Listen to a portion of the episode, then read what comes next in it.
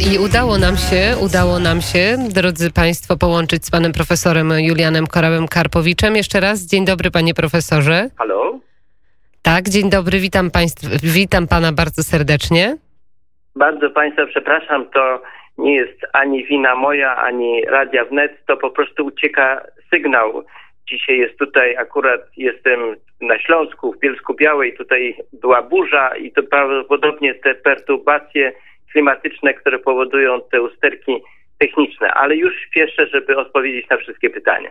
Panie profesorze, na naszej stronie w NetFM ukazał się pana list, pana artykuł odnośnie polemiki z profesorem Włodzimierzem Gutem. Co pana skłoniło Tak. do tego, żeby napisać taką polemikę? No, proszę Państwa, y, jak Państwo wiecie, od samego początku próbuje nas wszystkich bronić przez jakimiś radykalnymi środkami związanymi z epidemią e, koronawirusa.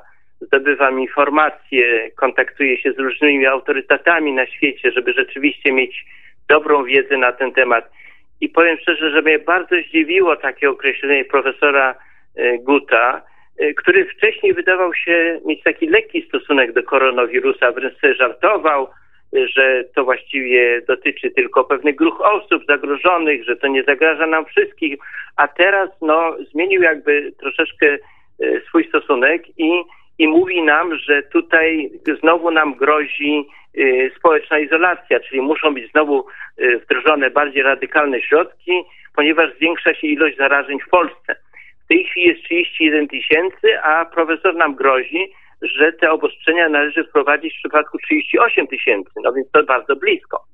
No i na ten temat się wypowiedziałem, bo oczywiście nie ma w Polsce żadnych 31 1 tysięcy y, y, zarażeń. To jest jakaś pomyłka. Nie wiem skąd w ogóle taka pomyłka może y, wyniknąć u wirusologa, bo przecież 31 tysięcy przypadków zarażeń koronawirusa, koronawirusem, to można oczywiście sprawdzić na stronie Hopkins University, która publikuje te dane.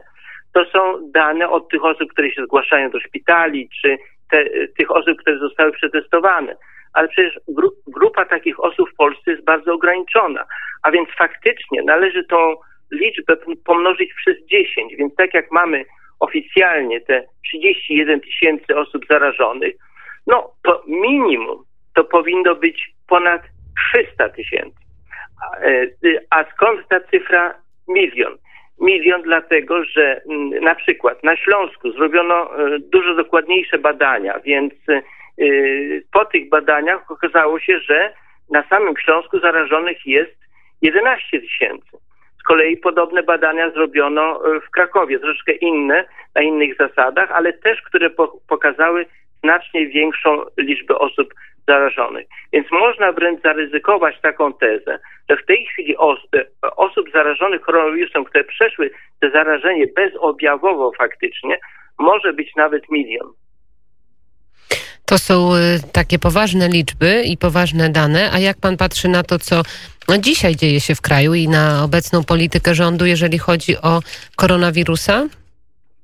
E, Proszę Państwa, no ja uważam, że po tym, jak już jesteśmy bogaci o te doświadczenia po trzech miesiącach, to naprawdę powinniśmy robić wszystko, żeby wrócić do normalnego życia społecznego, ponieważ y, no, widać, że ta strategia, która była zastosowana na początku, tak naprawdę niewiele dała.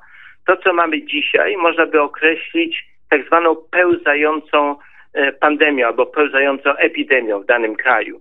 Czyli y, patrząc na statystyki, to ta ilość zar- zarażeń utrzymuje się wręcz na pewnym poziomie. Nie zmniejsza się, nie zwiększa się, dlatego to jest pełzające. Tymczasem to powinno maleć. W większości krajów europejskich to uległo y, zmaleniu. Dlaczego? Dlaczego tak się stało? Dlatego, że zastosowano określoną strategię. Właśnie ta izolacja społeczna nie pozwoliła do końca jakby y, temu wirusowi zarazić nas, czyli wytworzyć pewną grupę ludzi, która faktycznie będzie nam gwarantować coś takiego, co można by nazwać odpornością stadną. Ona się jeszcze do końca w Polsce nie wytworzyła, a mogłaby by, gdyby troszeczkę inaczej do tego problemu podejść. Będziemy oczywiście tę sprawę analizować i tej sprawie się przyglądać, a jeszcze na koniec, panie profesorze, jak pan się odnosi do tych informacji związanych ze szczepionką? Wczoraj między innymi w debacie prezydenckiej ten temat był poruszony. Czy w ogóle na miejscu jest rozmawianie, e, na miejscu jest rozmawianie dzisiaj na temat szczepionki? Na temat szczepionki. No, proszę Państwa, należy być zdecydowanym przeciwnikiem szczepionek. Dlaczego? W takiej sytuacji, jakiej jesteśmy obecnie. Ponieważ ta szczepionka, już niektóre firmy y, farmaceutyczne zaczęły produkcję tej szczepionki. To jest w ogóle niesamowite. Jak można zacząć produkcję szczepionek, materiałów do szczepionek, można powiedzieć, po tak krótkim okresie? Y, y, przewiduje się, że niektóre firmy dadzą nam szczepionki w październiku. No przecież takie szczepionki nie będą wystarczająco przebadane. Y, y, y, ka ka każda szczepionka to, to, to nie jest tak, że, że to jest jakaś teoria spiskowa. Każda szczepionka wiąże się z pewnym zagrożeniem. Także, a szczególnie szczepionka nieprzetestowana, niewłaściwie przebadana. A więc uważam, że ryzyko szczepionek jest bardzo duże, a poza tym wiemy też, że ryzyko koronawirusa jest mniejsze niż myśleliśmy wcześniej, tak? Świadczy o tym statystyka zachorowań, statystyka zgonów i tak dalej, i tak dalej. Więc po co właściwie szczepionkę? A po co szczepionkę właściwie dla ludzi młodych, którzy faktycznie na koronawirusa y, objawowo nie chorują, tak? Więc y, tak, y, po co? Po co? Możemy zadać sobie i naszym słuchaczom to pytanie.